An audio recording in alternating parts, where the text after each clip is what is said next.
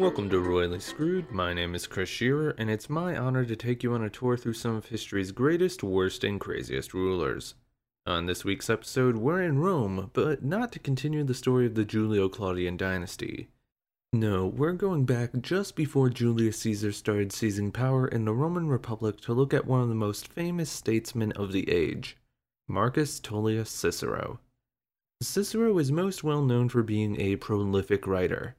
His writings could go on and on and on to the point where there's a joke that basically says you could be a senator running very late to a meeting, sneak in, and ask your fellow senator what Cicero is talking about, only to have them respond, I don't know, Cicero hasn't gotten to the verb yet. Though time has taken away many famous historical writings, from epic poems to important speeches, many of Cicero's works have somehow managed to stick with us into the modern day. He was a shining example of how a politician could be during the late Roman Republic. This often set him at odds with the major names of that period. He's often considered an unofficial member of the First Roman Triumvirate, the group containing Julius Caesar, Pompey the Great, and Marcus Licinius Crassus. However, he would also go on to butt heads with the Second Triumvirate, especially Mark Antony. While we've looked at the fall of the Roman Republic through the eyes of the main characters, it's also important that we also use the perspective of a side character too. Well, as close to a side character as we can get, considering Cicero was a pretty important dude. So, without further ado, let's begin the story. We're going back in time to Rome in the early 1st century BCE in The Republican Man.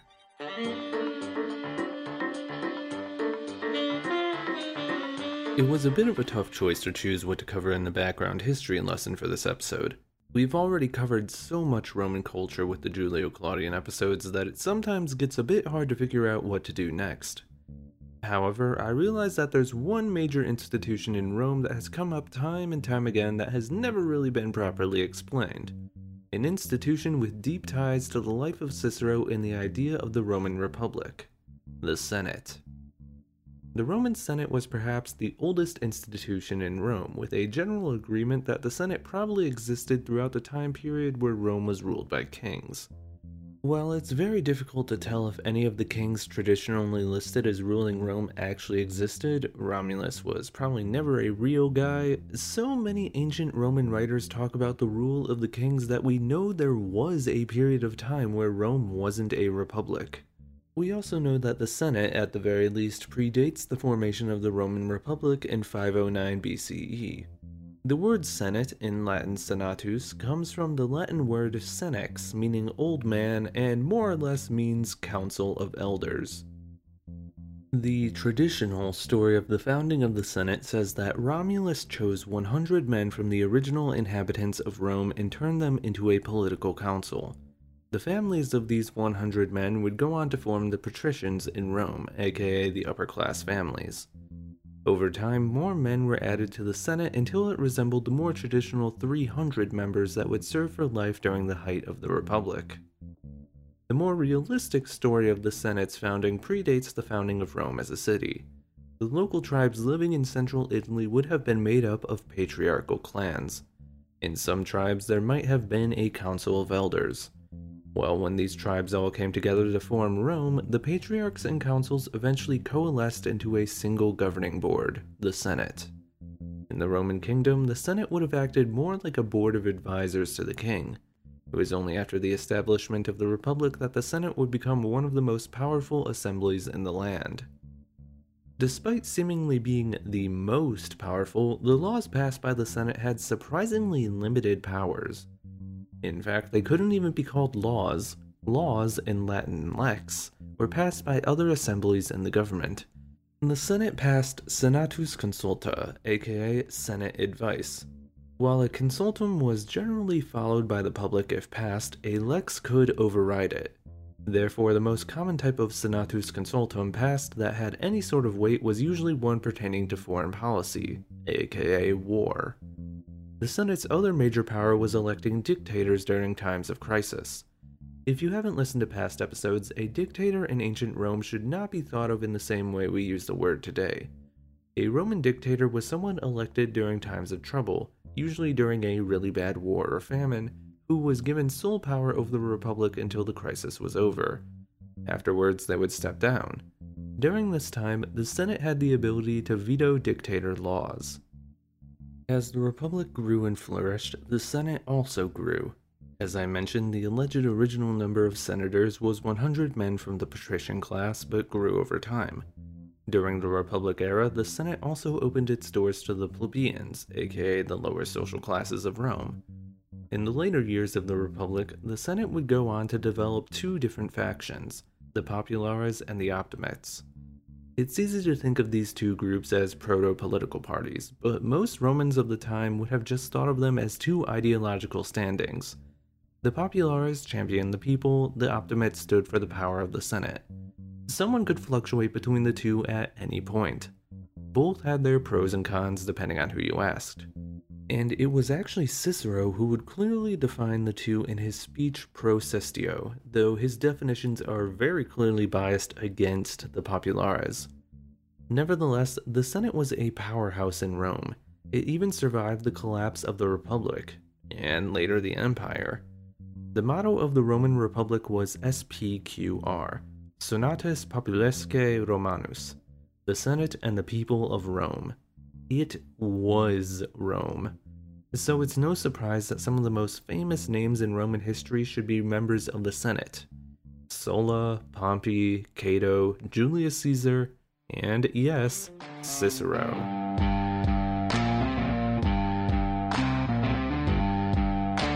Marcus Tullius Cicero was born into the plebeian family Tullii.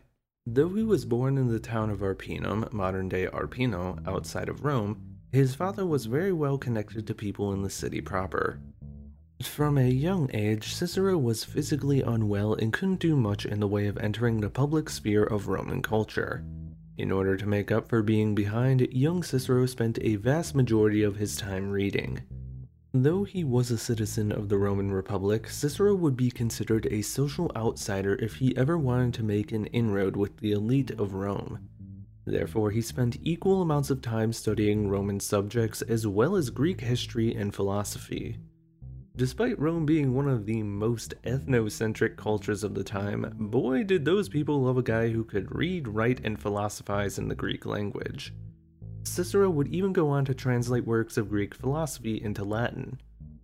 However, the young scholar still lived in Rome during a tumultuous time. The main name of the day was Lucius Cornelius Sulla Felix, more commonly just known by his name Sulla. Sulla was a military leader who would go on to shake the foundations of Rome during the early 1st century BCE. However, Italy was currently in the midst of the Social Wars, a series of revolts by the other tribes and cultures in the Italian peninsula who wished to receive the same rights as citizens of Rome, despite not living within Rome proper. When Cicero was 16 years old in 90 BCE, he served under Sulla and Pompeius Strabo, the father of Pompey the Great, as a soldier. Two years later, in 88 BCE, the war was mostly over with the Romans seemingly having come out on top except for several smaller rebellions still going on. Therefore, Cicero could leave the army in order to pursue the life he wanted, the life of a politician. Coming out of his military life, Cicero continued studying Greek philosophy under Greek teachers. In 87 BCE, he had the chance to study under the head of the Platonic Academy, a school in Greece created by the philosopher slash pro wrestler Plato.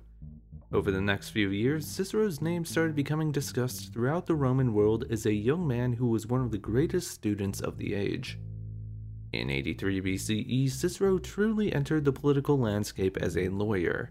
Though we don't know much about his early cases, we do have the written record of a speech he gave as a defense attorney in 81 BCE. The speech is called the Pro Quinctio, referring to Cicero's client, Publius Quinctus. The matter of the case surrounded Quinctus and his recently deceased father's business partner, Sextus Naevius. Although the outcome of the case is unknown, historians generally agree that Cicero must have won because why would he publish a written version of a speech he gave in a losing case? It should be noted that at this time, Rome was under the dictatorship of Sulla. The Roman world was in a semi lawless crisis. Cicero's speech called upon the imagery of a lawless Rome, though he very clearly did not direct any criticism towards Sulla. And actually, this would not be the last time Marcus Tullius Cicero would make allusions to the reign of Sulla.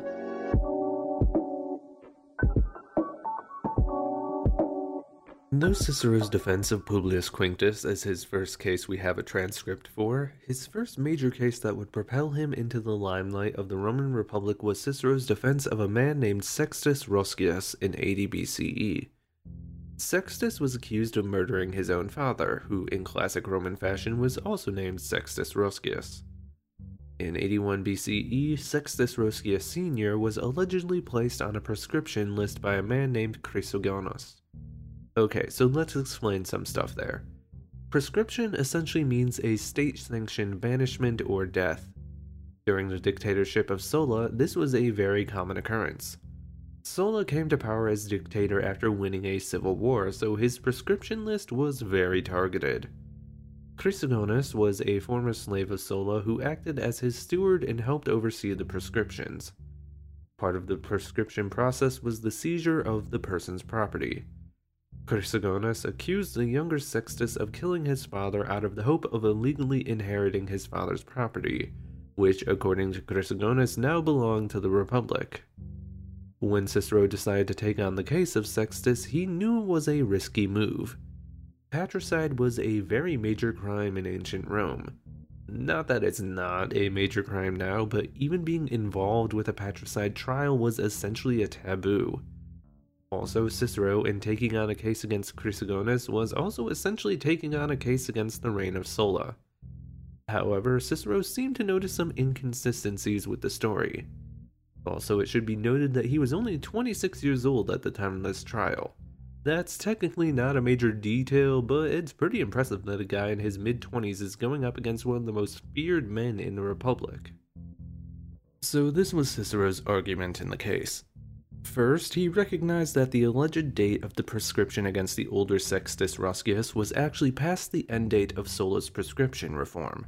This meant that Chrysogonus had illegally seized the Roscii property. On top of that, Cicero turned the case around and accused two of Sextus's relatives, both named Titus Roscius. In Cicero's argument, the two Tituses wished to inherit the property of Sextus Roscius, killed him, and partnered up with Chrysogonus in order to see the younger Sextus hung out to dry. Though many law historians nowadays say that Cicero's defense was flimsy at best, it was more than enough to be the winning strategy in 80 BCE. Sextus was acquitted of murder charges, and Cicero was thrust into the political battlefield of Rome.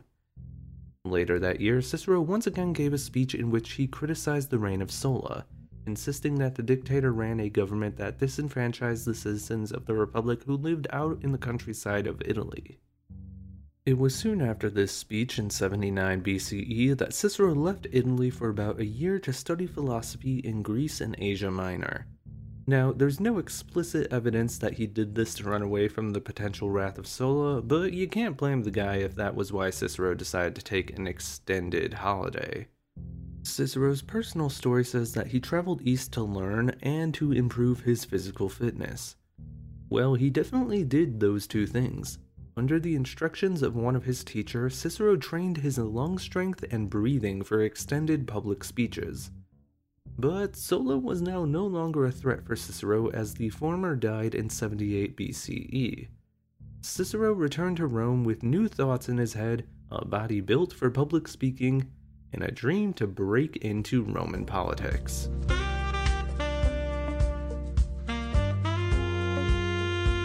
Cicero's rise through politics was an incredible feat for someone of his rank in society. He wasn't a patrician, he wasn't even from the city of Rome. However, that didn't stop him from dominating the cursus honorum, the career path of a Roman politician. Different political positions in Rome had minimum age limits you had to be, and these age limits were different if you were a patrician compared to if you were a plebeian. Cicero was elected to a higher ranking office when he was the minimum age required almost every single time. When he was 30, he was elected as a quaestor, meaning a low level bureaucrat who dealt with finances. He served this office in Sicily, where he was praised by the locals for taking on a court case against the governor of the province. This case was especially notable for Cicero as he was up against a defense lawyer named Quintus Hortensius Hortalus, a man said to be the best lawyer in all of Rome. Equipped with his new incredible oratory skills that had been refined over the years, Cicero ended up winning the case against the Sicilian governor and Hortensius. In 69 BCE, at the age of 36, he was elected as an aedile, Aediles were Roman politicians involved in the upkeep of the capital city and the organization of festivals. Three years later, Cicero was elected as a praetor. Praetors had all kinds of duties, from some being military commanders to others being high level magistrates with judicial powers. Cicero was the latter type. There were eight praetors elected each year, in 66 BCE, the elections had to be held three separate times before the final results were decided upon. Cicero won the most votes in all three elections. Finally, only one political position was unclaimed by the famous orator consul. The consul elections in 64 BCE for the consuls of 63 BCE was one of Cicero's finest political hours. There were three main players in the election Cicero, Gaius Antonius Hybrida, the uncle of famed statesman Mark Antony, and Lucius Sergius Catilina, aka Catiline. During the dictatorship of Sulla, people feared that he was raring to go for a kingship. While that never happened, the political landscape of Rome was still in a rocky place. Both Antonius and Catiline had been close to Sulla at various points in history, with Catiline especially being well known as one of Sulla's followers.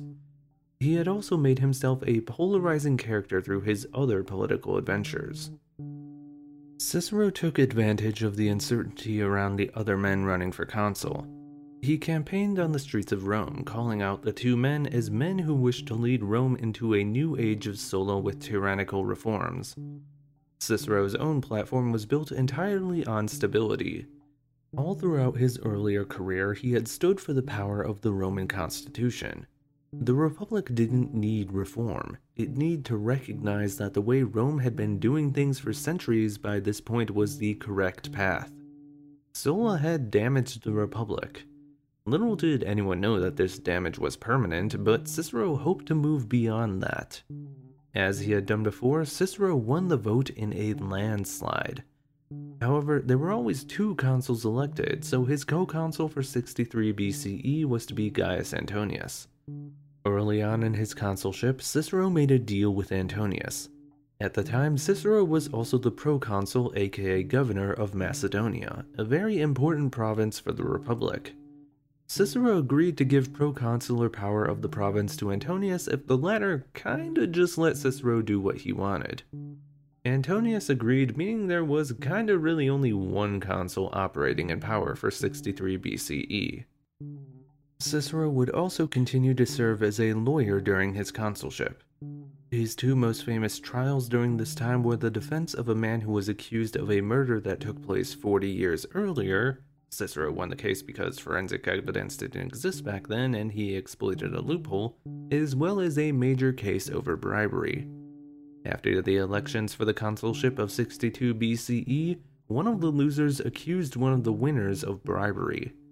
Well, here's the thing. Every politician in Rome used bribes in order to win elections. Cicero himself had done so to win the consulship. However, not to come off as in favor of bribery, he took on the case in defense of the accused. After winning the case with some wild ad hominem, Cicero passed a law that banned the use of bribery, or at least excessive bribery. It should also be noted that Catiline had run again for consul for 62 BCE.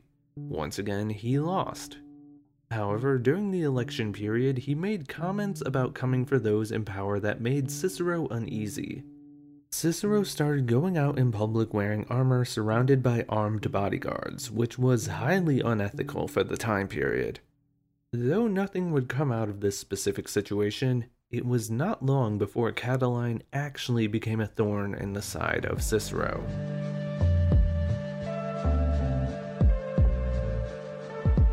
In October of that year, Marcus Licinius Crassus, aka the richest man in Rome and future member of the First Triumvirate, came to Cicero with a message.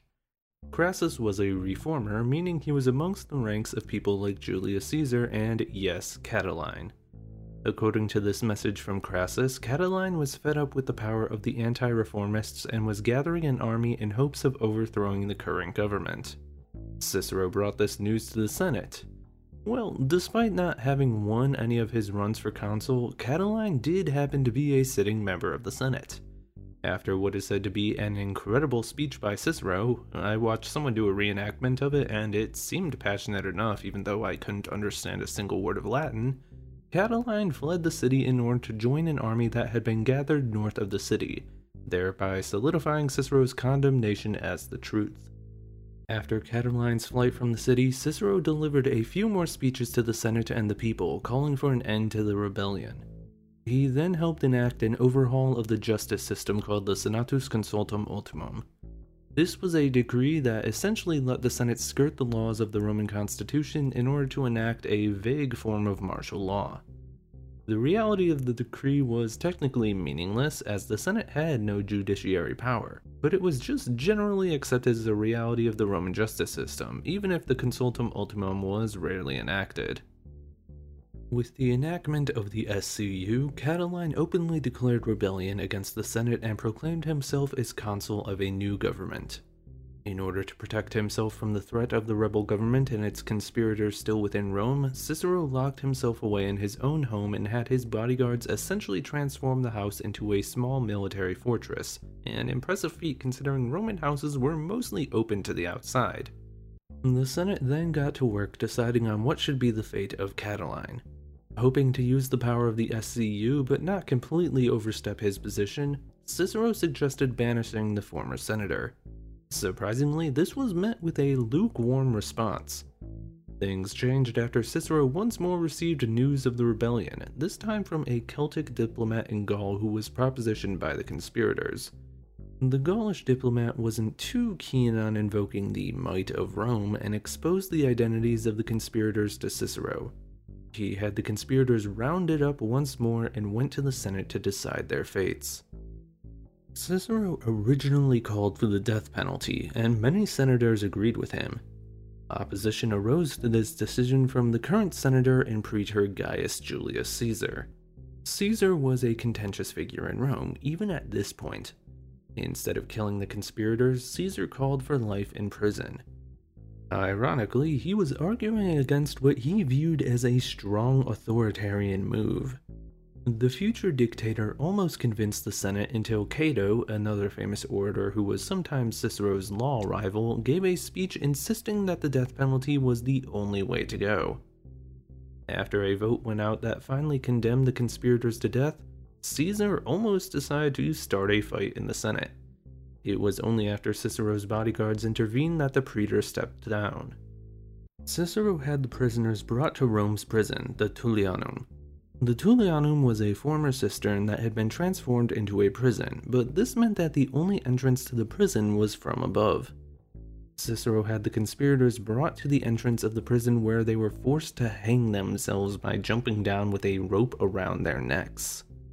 Yeah, that got dark. With the internal conspirators gone, an army was raised to fight against the rebels. Cicero's co-consul Antonius led a group that absolutely dwarfed the conspirators. Catiline was killed in the ensuing conflict. Cicero was hailed as a savior of the Republic.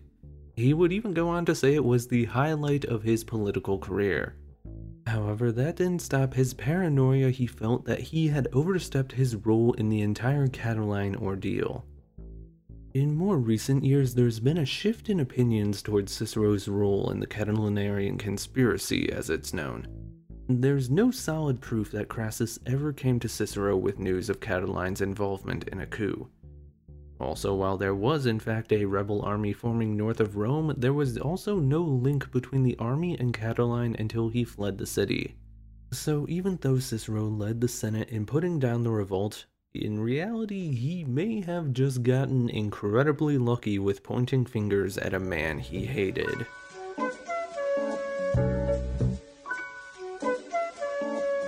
Let's fast forward a bit in time now. In the following years, Julius Caesar started becoming much more popular among the people. He was joined in this popularity by Crassus and the military leader Pompey. That trio would come to be known as the Triumvirate. If you'd like more information over that story, go back and listen to episode 15 over the First Triumvirate. Well, to go back to Cicero, he was actually offered a spot in the group of powerful and popular politicians by Caesar himself. It would make sense to have Cicero on their side. He was popular among the people and the optimates. He was a master in the legal field. However, Cicero refused as he saw the group as a force that would undermine the very foundations of the Republic. Over the next few years, Cicero became an outspoken critic of Julius Caesar and the Triumvirate until they officially came together in 56 BCE to public acclaim. He immediately changed his tune on the Triumvirate in the hopes that Caesar wouldn't plan a character assassination on him, or I guess a real assassination as well. The once powerful orator and statesman had been reduced to a yes man for the Triumvirate in order to save his own skin. He stayed out of politics for a few years and focused on his personal writings and legal career. He even briefly served as a proconsul in southern Anatolia. Then Rome started falling apart with the collapse of the First Triumvirate. Crassus was dead. Pompey and Caesar had gone from uneasy allies to outright rivals. Civil war was brewing, and that meant everyone who was or had been in the political field of the Republic was forced to choose a side. Cicero did not necessarily want to choose either man as his ally, but shifted his favor towards his fellow Optimate, Pompey, though with clear signals that he wasn't completely dismissing Caesar. When the future dictator crossed the Rubicon in 49 BCE and invaded Rome, Cicero fled to meet with Pompey's army out east.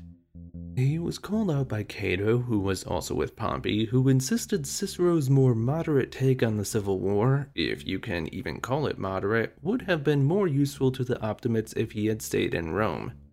Nevertheless, Cicero stayed with the Pompeian faction until their defeat at the Battle of Pharsalus.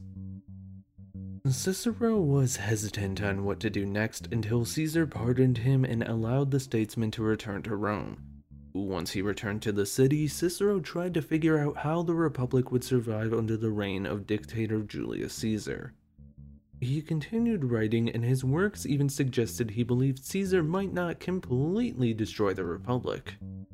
Then, in 44 BCE, Caesar was assassinated. It said that after Caesar was killed, famed killer Brutus raised his dagger in the air and called upon Cicero personally to restore the order of the Roman Republic. And even though things would grow worse from there, that is kind of what Cicero did.